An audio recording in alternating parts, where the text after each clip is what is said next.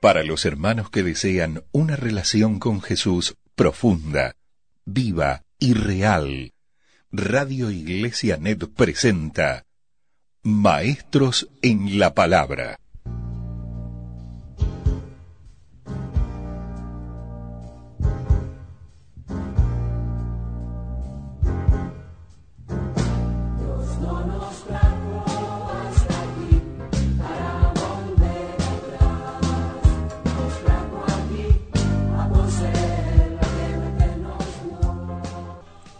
Hermano, usted no se sujeta. Usted resulta una persona conflictiva. Está en rebeldía. No se somete como manda la Biblia.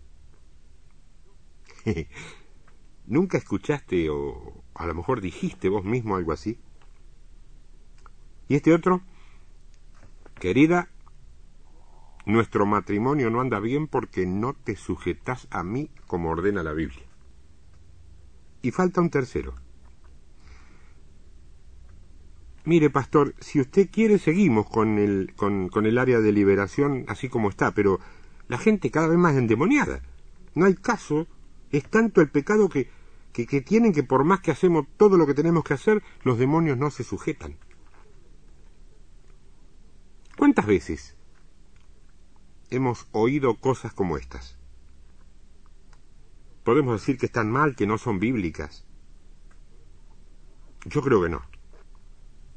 Pero también creo que, así como por imperio de la democracia, forma de gobierno a la cual adhiero indudablemente, a mí me gusta la democracia, América Latina y en especial los países del primer mundo, en función de acostumbrarse a disentir, a debatir y demás, han hecho un canto a la desobediencia. ¿Mm?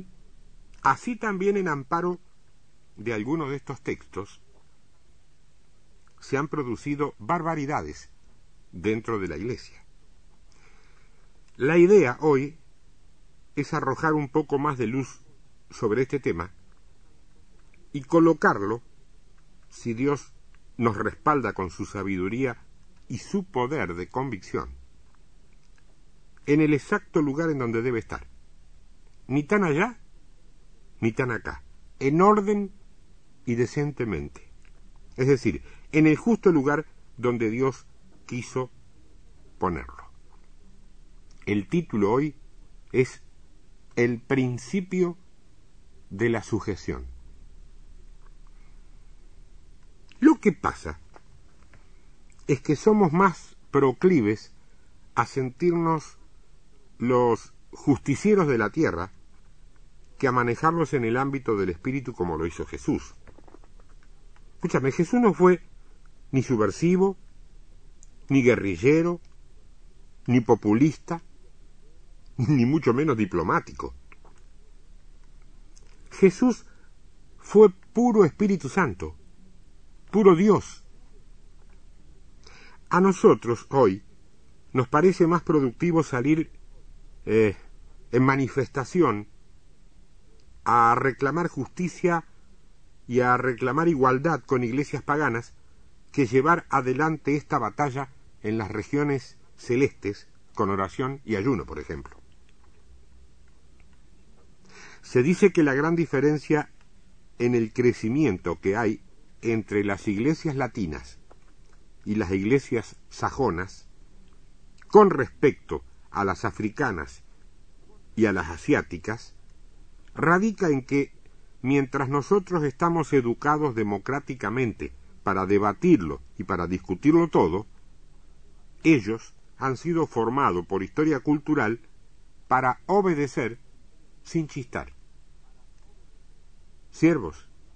Y bueno, si quieres llamarles siervos o esclavos. De todas las sujeciones, una de las que más trabajo les cuesta a la mayoría de los creyentes y una de las que mayores dolores de cabeza les ha dado a los líderes de las iglesias, ha sido precisamente esa, la sujeción al liderazgo de la congregación local. En la carta a los romanos encontramos un punto que, de tan controvertido, muchos quisieran que nunca jamás hubiera sido escrito, y hasta llegan a cuestionar a Pablo por haberlo hecho.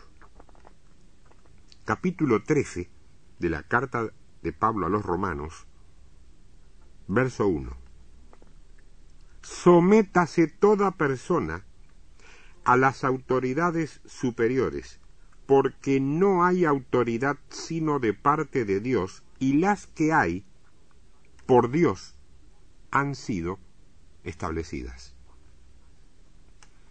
Tito capítulo 3 verso 1 lo respalda a esto cuando dice recuérdales que se sujeten a los gobernantes y autoridades, que obedezcan, que estén dispuestos a toda buena obra. En la primera carta de Pedro capítulo 2 verso 13 vemos que dice, por causa del Señor, someteos a toda institución humana. Y aquí entra también la Iglesia, ¿eh? pero desde el ángulo de la institución humana, porque la Iglesia también es una institución humana.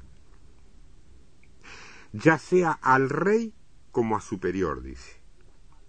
Jesús no resistió la autoridad no fue un, subversivo social, ni tampoco fue un guerrillero.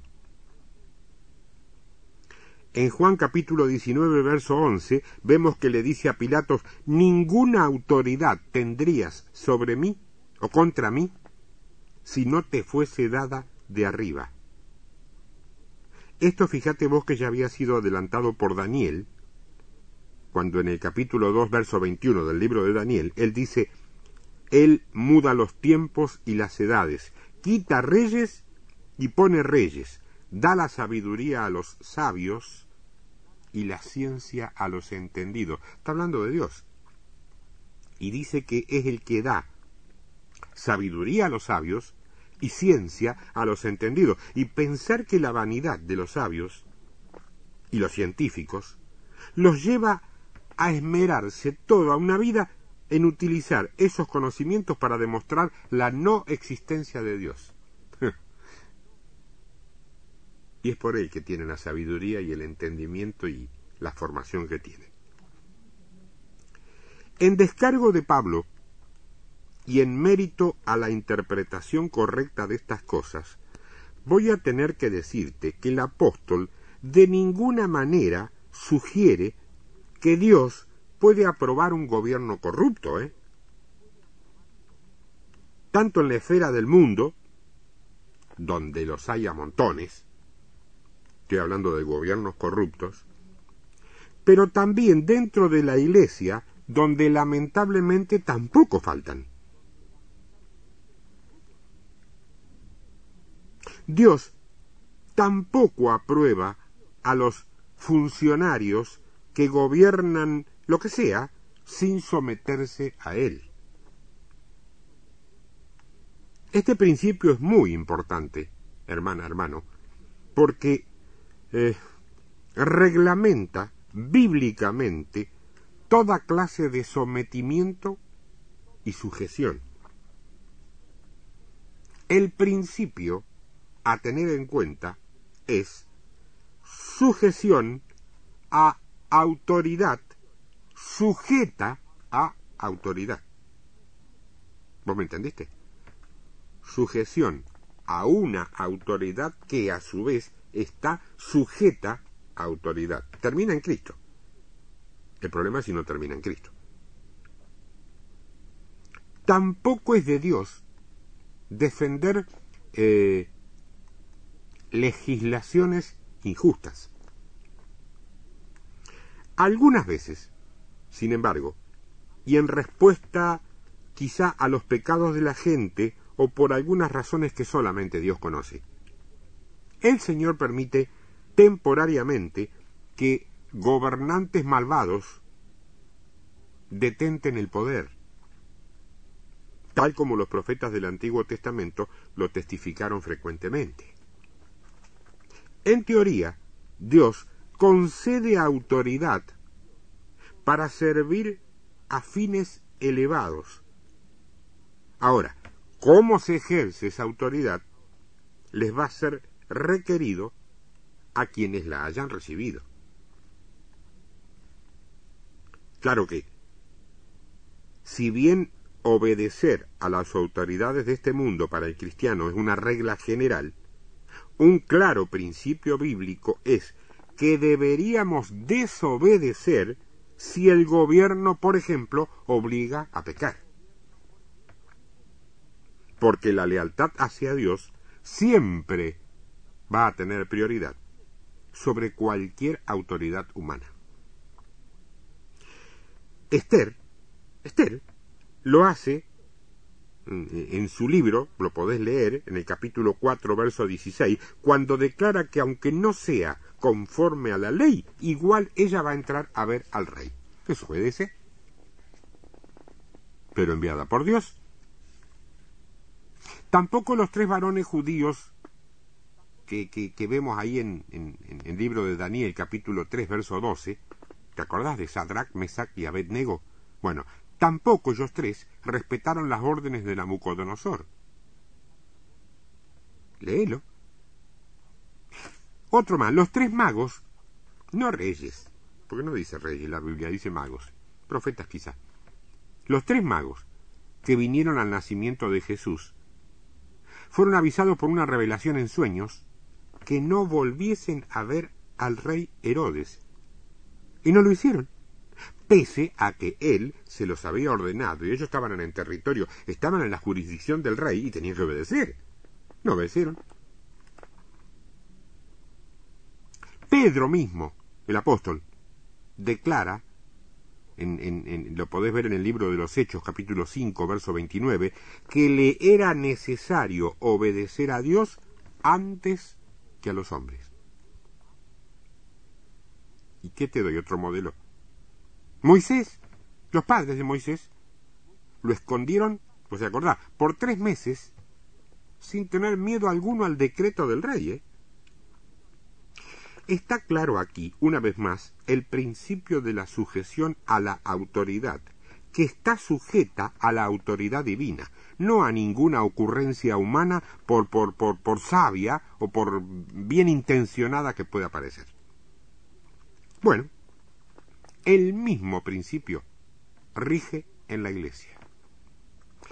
Cuando el líder es levantado por el Señor, la sujeción, el sometimiento y la obediencia no solamente son obligatorias, sino que constituyen un verdadero privilegio, hermana, hermano, un verdadero placer,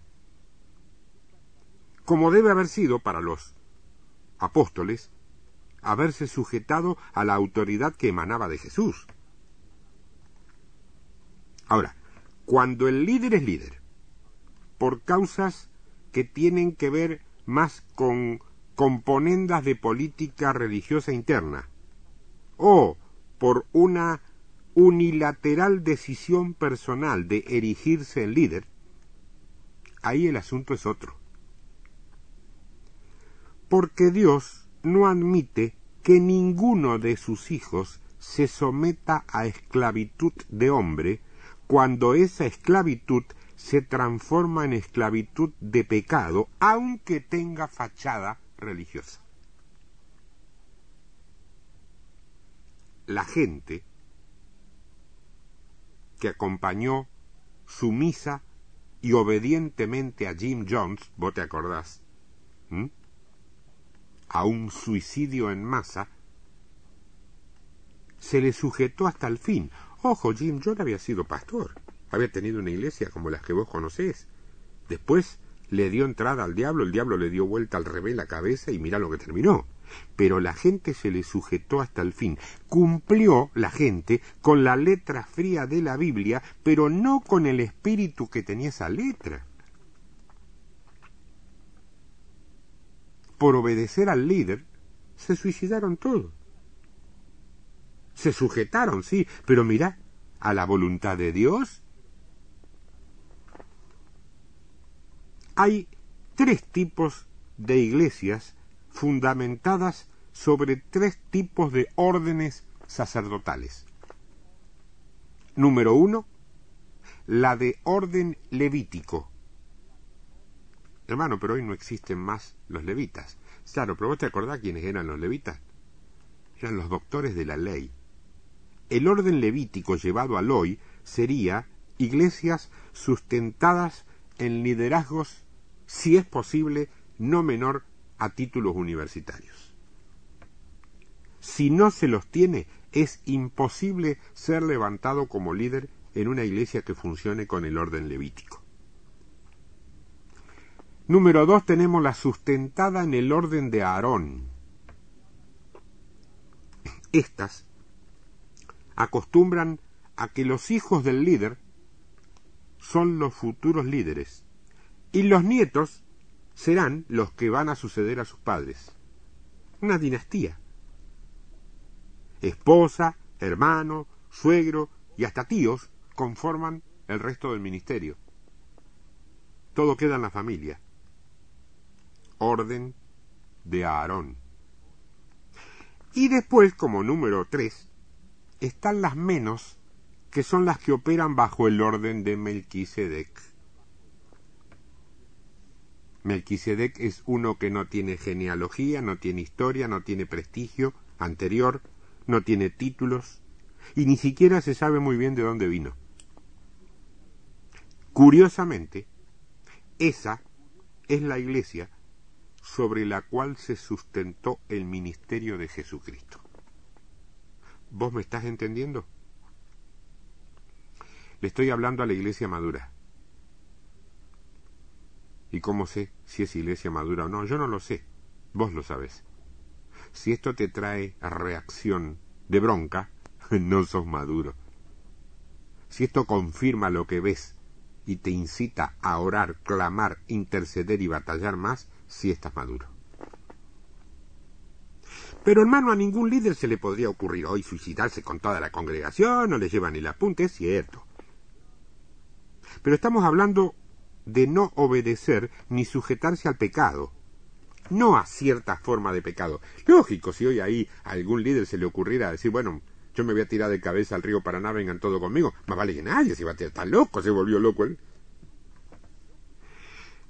Pero está bastante claro que a ningún líder se le podría ocurrir incentivar a su congregación para que robe, qué sé yo, fornique, mate, cometa adulterio. Claro, y si se le ocurriera es muy poco probable que alguno pudiera llegar a obedecerlo. Pero sí, en cambio, escucha bien, ¿eh? mientras Dios manda a una congregación local a predicar el Evangelio a una villa de emergencia,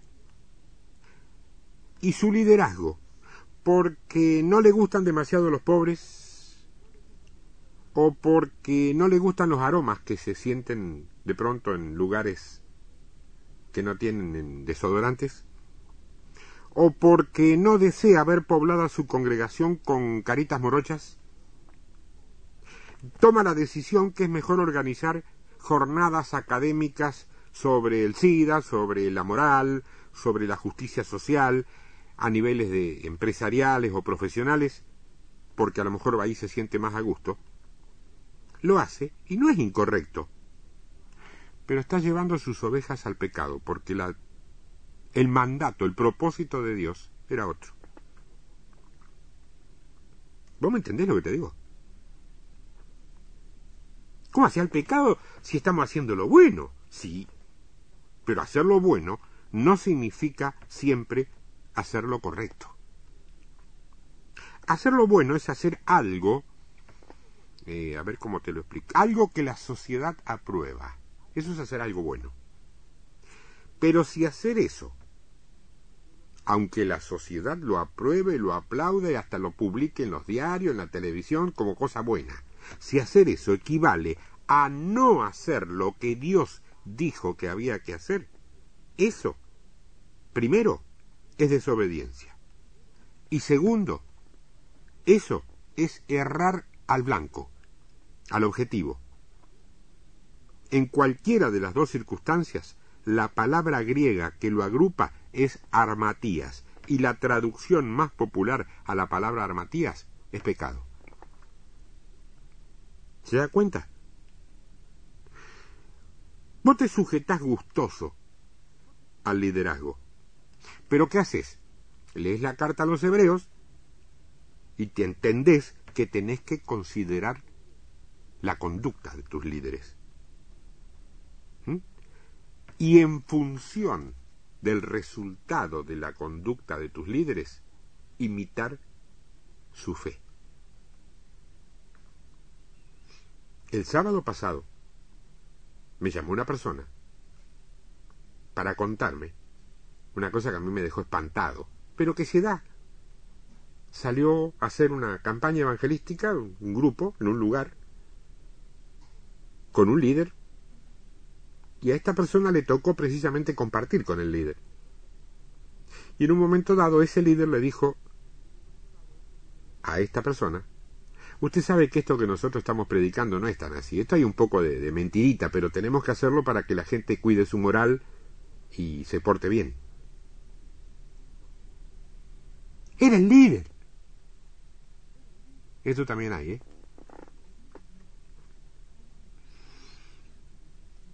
Obedezco sin dudar y sin chistar todo lo que venga de Dios por intermedio de quien sea, pero nunca aquello que provenga de la sabiduría humana de nadie y lo que es peor de los intereses personales o de otra índole. Yo sé que no siempre es esto lo que nos han enseñado, pero lamentablemente o afortunadamente tengo que decirte que esto es lo que dice la Biblia. ¿eh? La iglesia, hermana, hermano, es de Dios. Y solamente tiene lugar a su comando lo que Dios levanta y lo que obedece su voluntad. Los asalariados que están en la Biblia, pero de los cuales nadie jamás predica, que parecerían no existir, y que a lo mejor parece que la Biblia hubiera exagerado cuando los menciona, yo te tengo que decir que los asalariados serán borrados del liderazgo, y si no se arrepienten, serán borrados también del libro de la vida.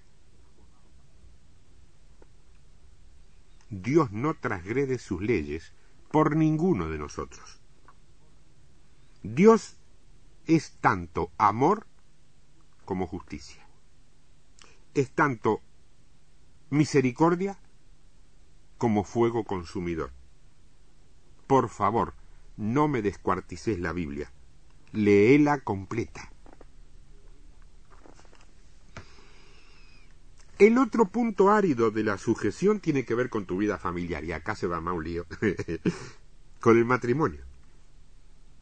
Concretamente con el matrimonio. ¿Cuántas veces vos, mujer, ¿eh? vos, o, o vos, varón, has leído y hasta a lo mejor has predicado en cultos caseros o, congregacionales sobre estos versos que yo te voy a leer ahora. Escucha. Efesios capítulo 5, verso 22. Las casadas estén sujetas a sus propios maridos como al Señor, porque el marido es cabeza de la mujer, así como Cristo es cabeza de la iglesia, la cual es su cuerpo y él es su Salvador. Así que como la iglesia está sujeta a Cristo, así también las casadas lo estén a sus maridos en todo. Mira, este texto en contra de lo que muchos han enseñado, no fue escrito como una ley que declara la inferioridad social de la mujer. ¿eh? Ah, no. Habla, sí, de un espíritu noble de sumisión por el cual una mujer reconoce voluntariamente la responsabilidad del liderazgo de su esposo, bajo Dios, en un acto de fe. En ninguna parte la Biblia somete o subordina genéricamente a las mujeres por debajo de los hombres. Este arreglo divinamente ordenado jamás pretendió reducir las posibilidades, los propósitos o la realización de la mujer. Los animales las tienen más claras. ¿eh? Un gallinero es un gallinero cuando el que canta es el gallo y las que ponen huevos son las gallinas. si la cosa se da vuelta o se altera, ahí no, no, no, no funciona. ¿eh? Únicamente la naturaleza pecadora de los seres humanos o un recalcitrante tradicionalismo eclesiástico pueden justificar, sacándola fuera del contexto bíblico, determinadas evidencias textuales, la explotación social de las mujeres o las restricciones que se les imponen a la hora de darles participación en el ministerio de la Iglesia.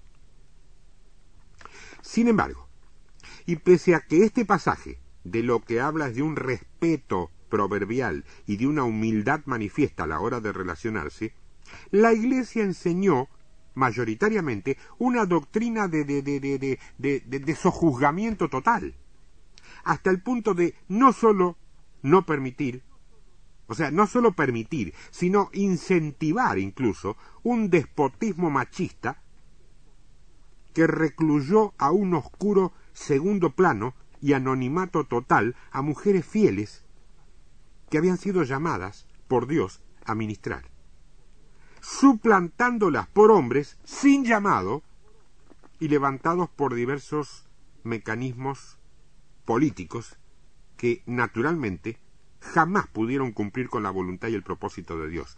Porque si a este verso se lo interpretara como la ley máxima de la sujeción de la mujer al hombre y sin la menor posibilidad de ser recíproco, ¿qué hacemos con el verso que sigue?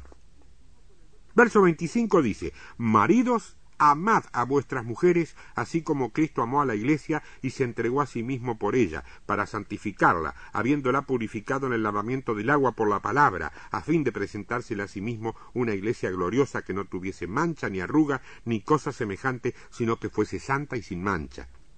Vamos a ver.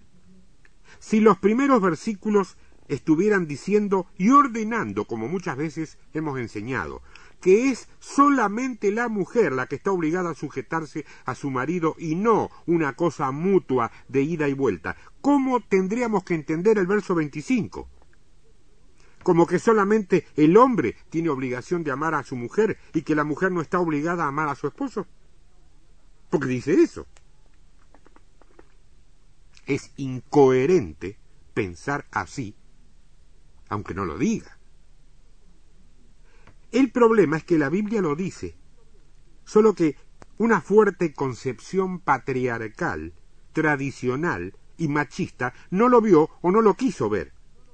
Tanto la sujeción, que es sinónimo de sometimiento, como el amor es de ida y vuelta, es mutuo. ¿Por qué? Porque un poquito más arriba, en el verso 21, dice, someteos unos a otros en el temor de Dios. Más adelante dice, esto os mando, que os améis unos a otros. Es de ida y vuelta. Ahora vuelvo ampliándote esto porque es sumamente importante, sumamente importante.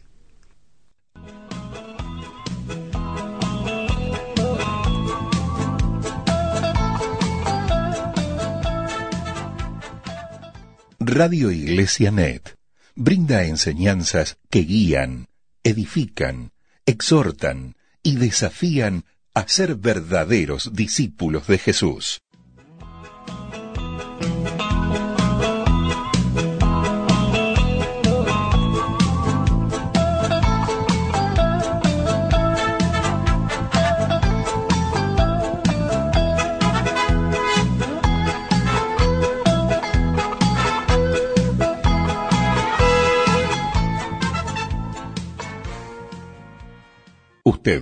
Está escuchando al maestro Néstor Martínez.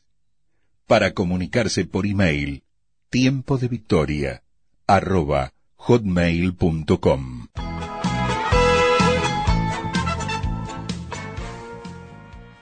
Continuamos en Tiempo de Victoria. Hermana, sujétate a tu esposo. Esposo, sujétate a tu esposa. Hermano, ama a tu mujer, como dice la Biblia, pero como no lo dice y lo deja picando ahí, porque lo dice en otra parte, mujer, ama a tu esposo. Si no, ¿a qué estamos jugando? Yo te amo y tú te sujetas. no, no es así. El principio es el mismo. Ahora, el versículo no dice el qué, Dice el cómo. Con respecto al amor, se le ordena al marido que ame. Y el principio ahí es el mismo. Juan 15, 17, yo no, no lo encontraba, acá está. Es donde dice Jesús, esto os mando, que os améis unos a otros, unos a otros. Hombre con hombre también, pero eh, esas son la, la, la, los prejuicios de los que quieren ver mugre donde hay limpieza. Yo puedo amar a mi hermano y no ser diferente, ni raro para nada. ¿Te das cuenta? ¿Quién inventó esto? Unos a otros es todos con todos. Esposo a esposa y esposa a esposo, igual que la sujeción.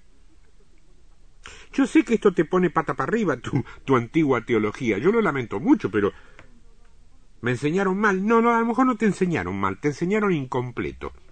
Pablo dice, vengo a completar vuestra fe, le dice a los, si no me equivoco, a los tesalonicenses. Vengo a completar vuestra fe. ¿Qué quiere decir? Que ellos tenían una fe y era sólida y era buena, pero no estaba completa. Hoy todavía Dios manda siervos, útiles o inútiles, a completar tu fe. Claro, yo creo que te dan ganas por ahí de pensar que estoy tremendamente equivocado porque no puede ser que vos hayas estado tantos años creyendo algo que no era así. Y sí. A lo mejor también te dan ganas de, qué sé yo, de apagar la radio si no la apagaste ya. Pero no te preocupes. Si tenés ganas de debatir o de polemizar, te tengo que decir que estás en religioso.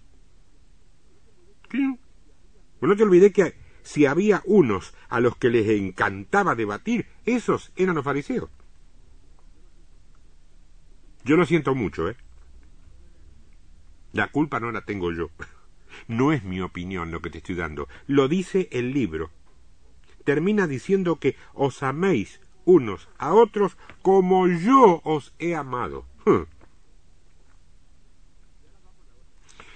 Y ahora vamos a la otra, para que te quede claro.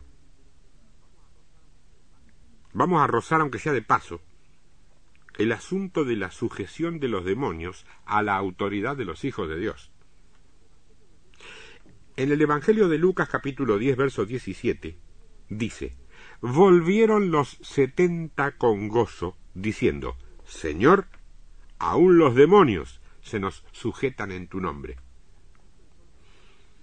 Esto entonces querrá decir, como muchas veces hemos enseñado, que los demonios cuando vieron a los setenta se dijeron unos a otros Ojo, ojo, ahí vienen estos setenta que han sido nombrados líderes importantes de la Iglesia. Nuestra obligación es sujetarnos a ellos. ¿Fue así?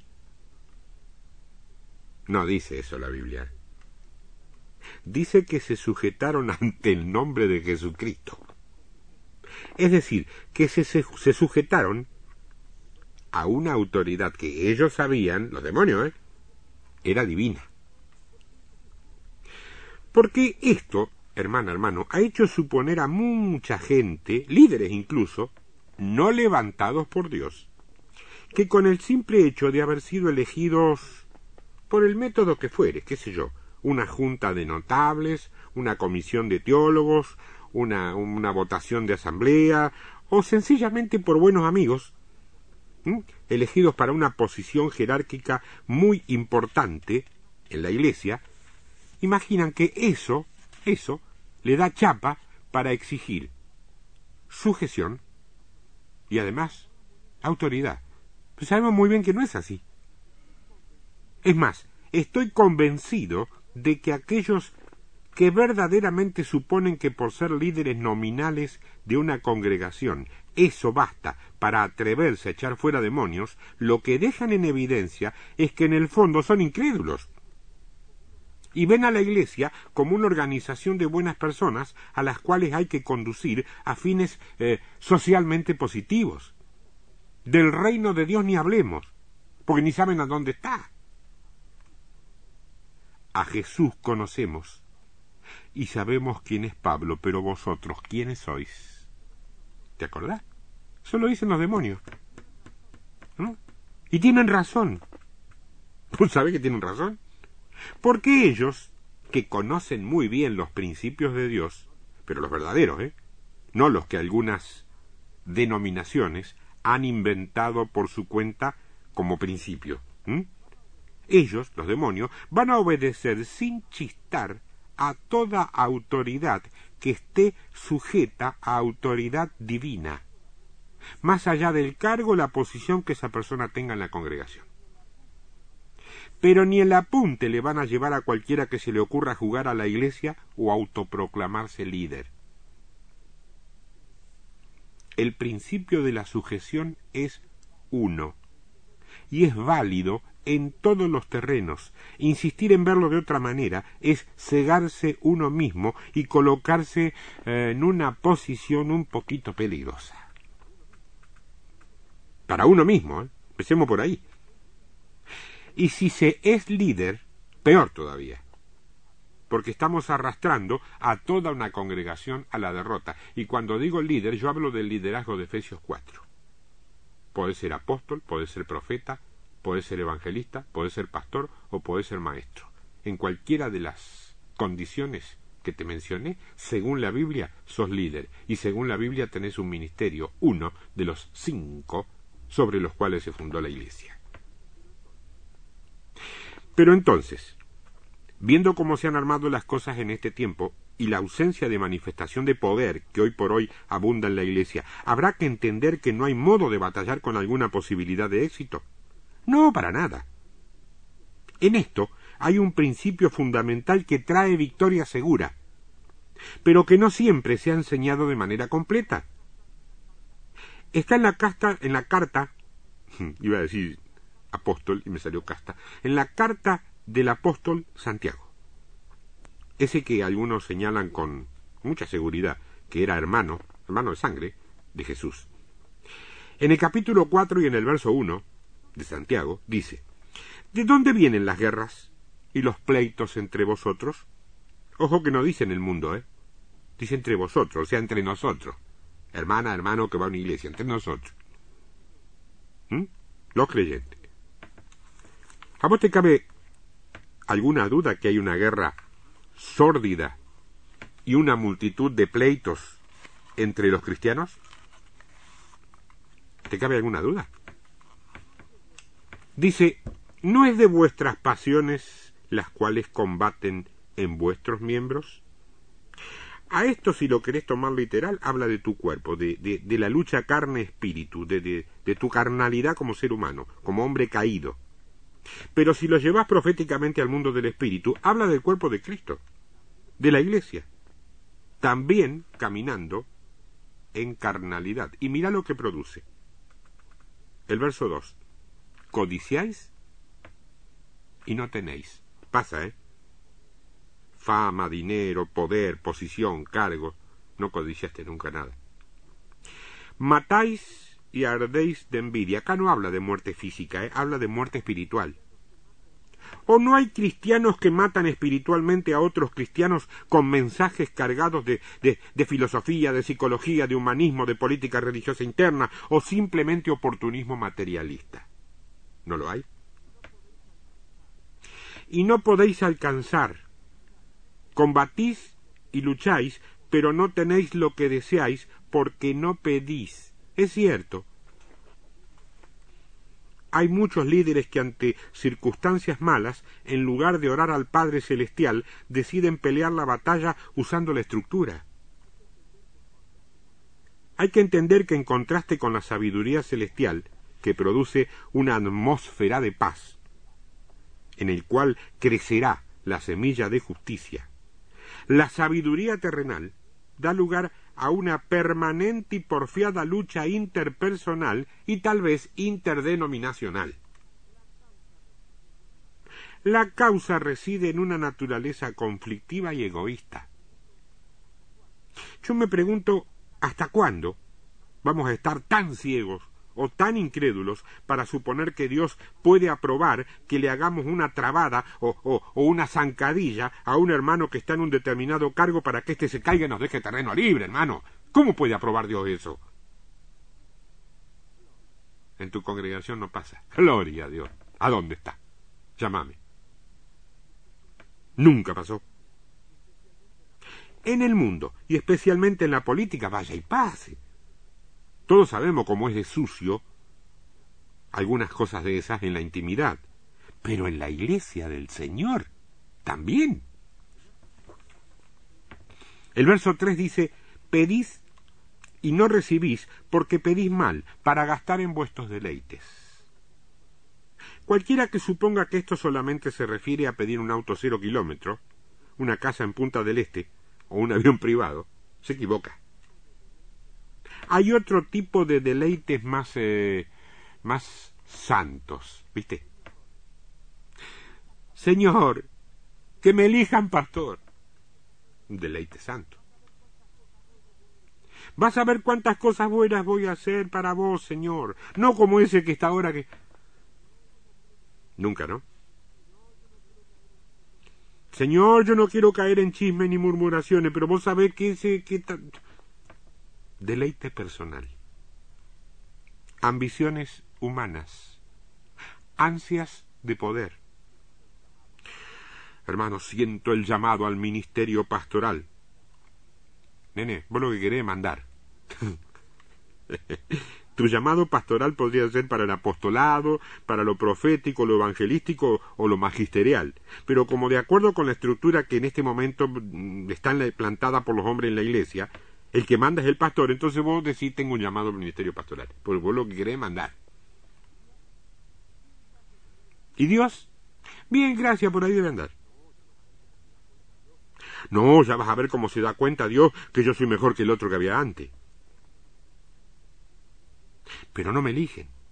Mira, yo me parece que voy a hablar con ese concejal, viste, que tiene influencia con los diáconos, para ver si de esa manera...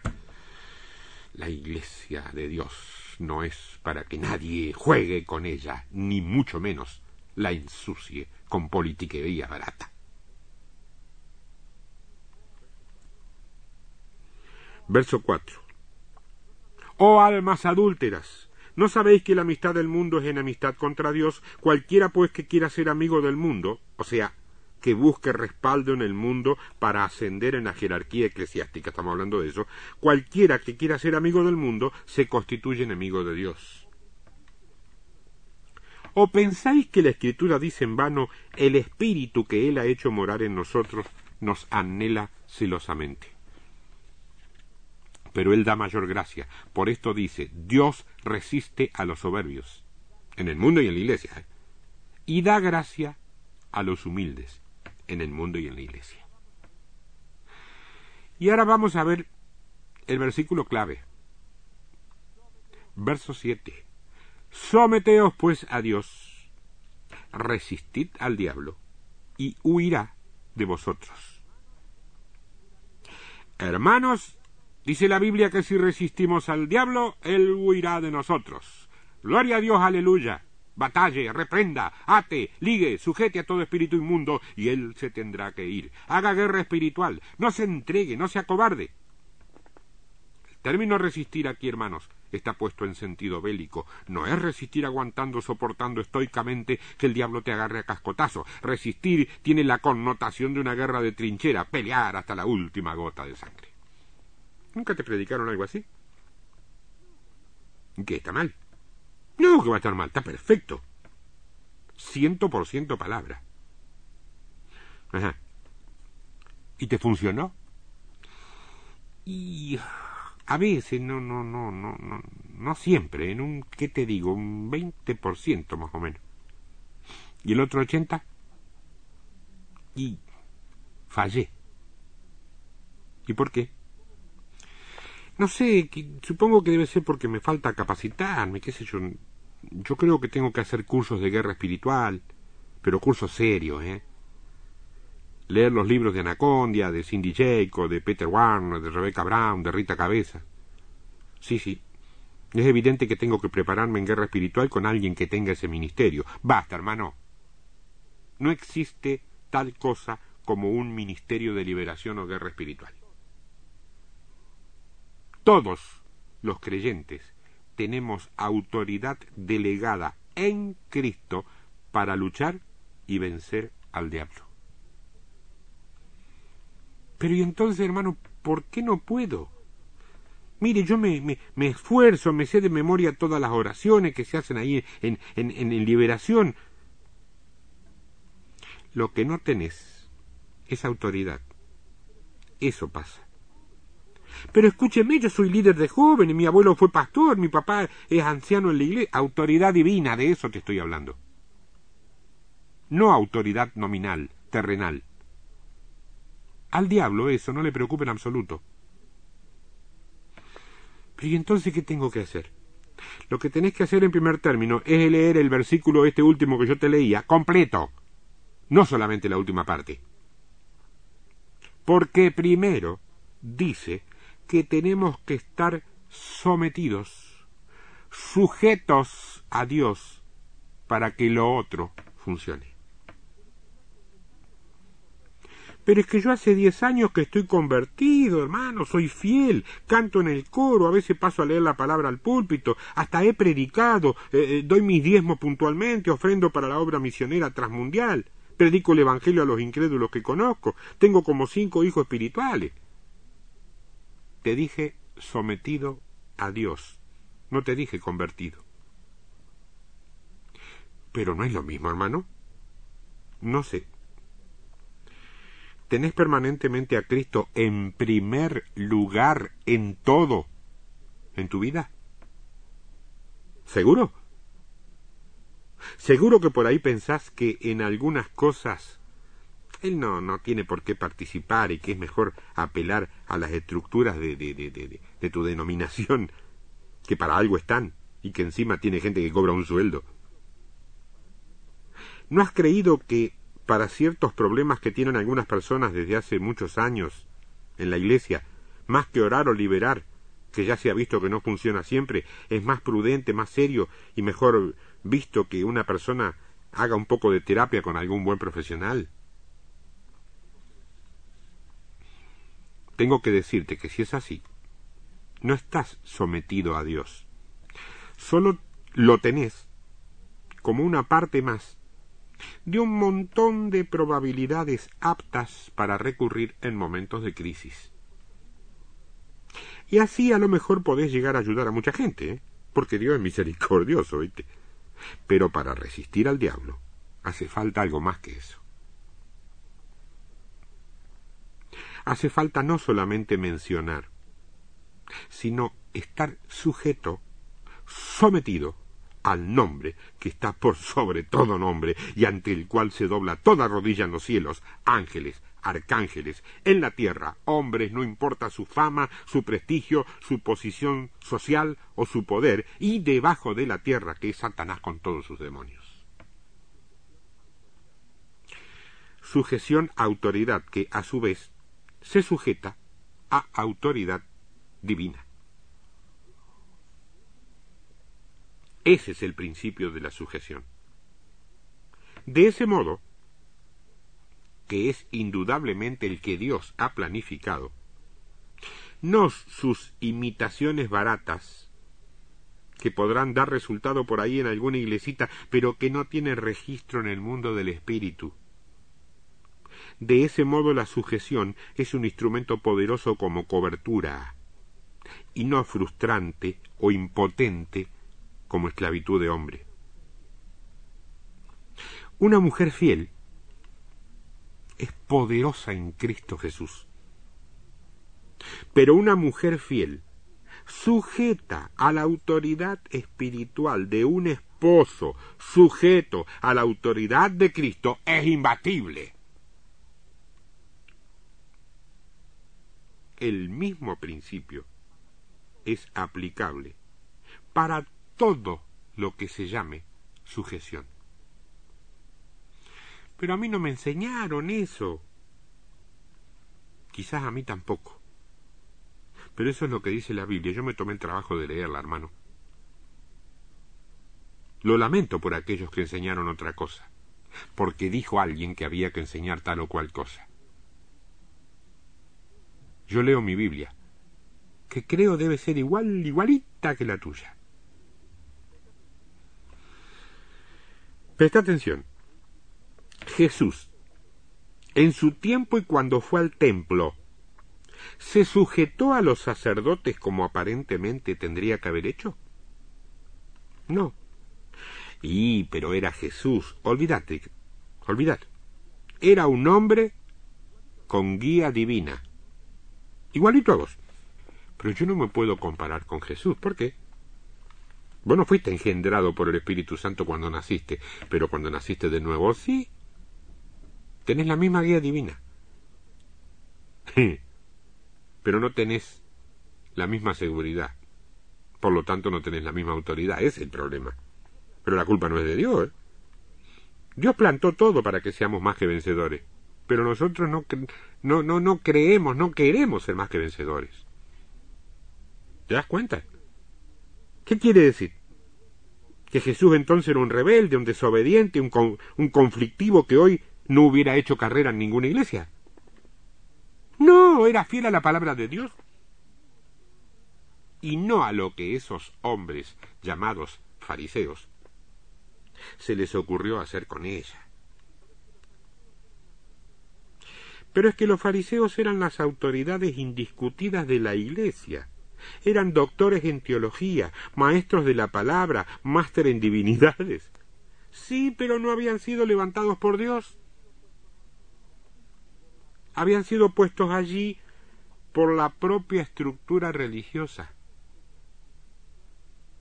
Jesús tuvo discernimiento y los descubrió. Allí está el punto clave.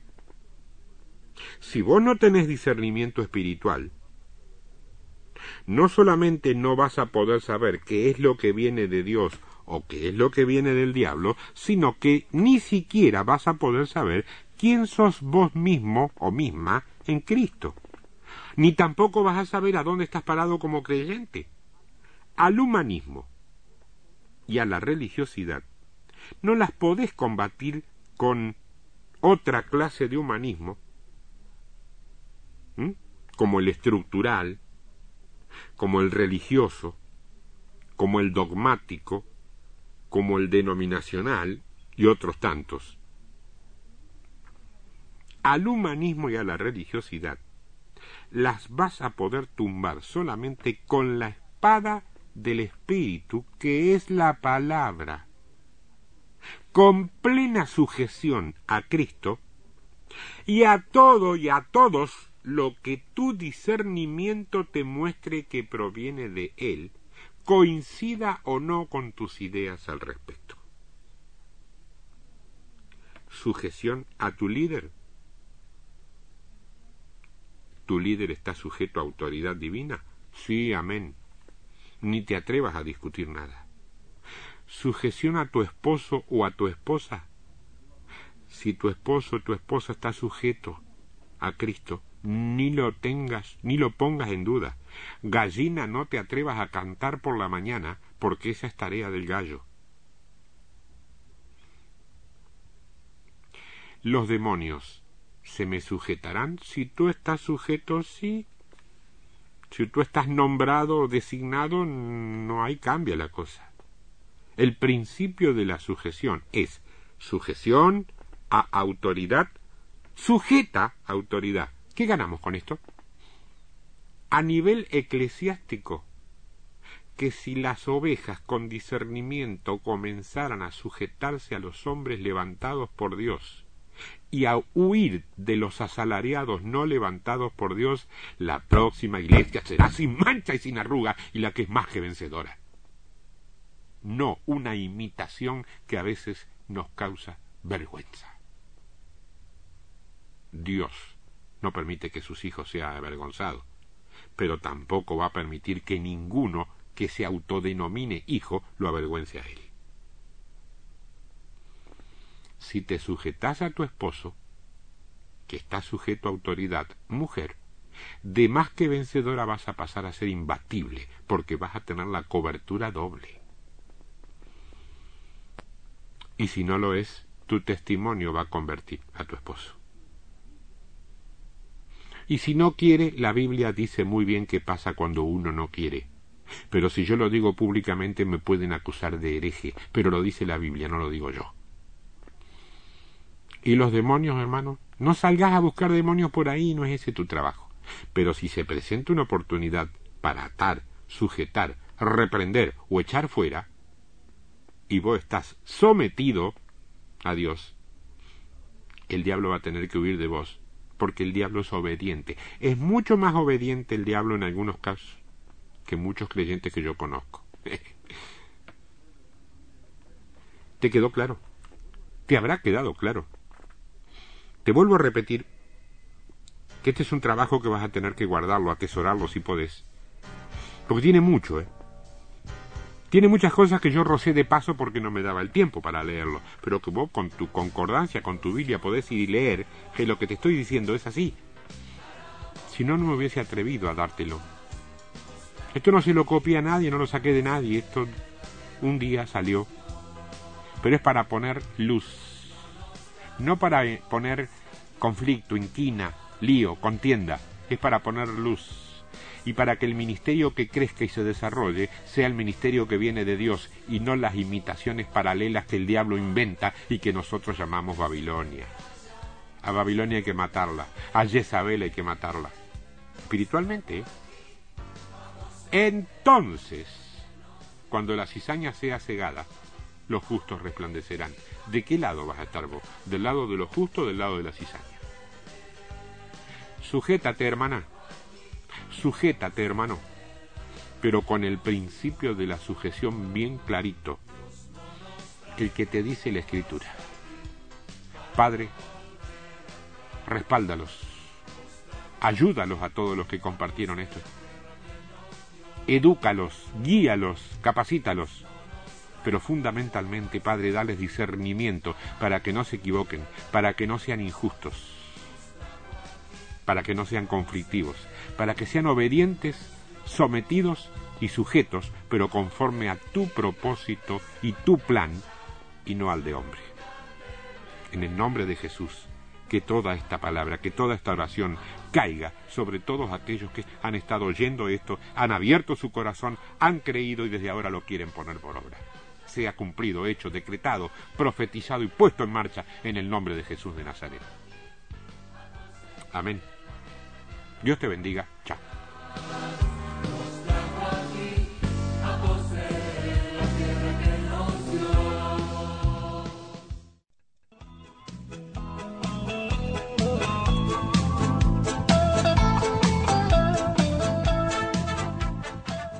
exclusivamente en la web. En el tiempo de restauración de la Iglesia, transmite Radio Iglesia Net.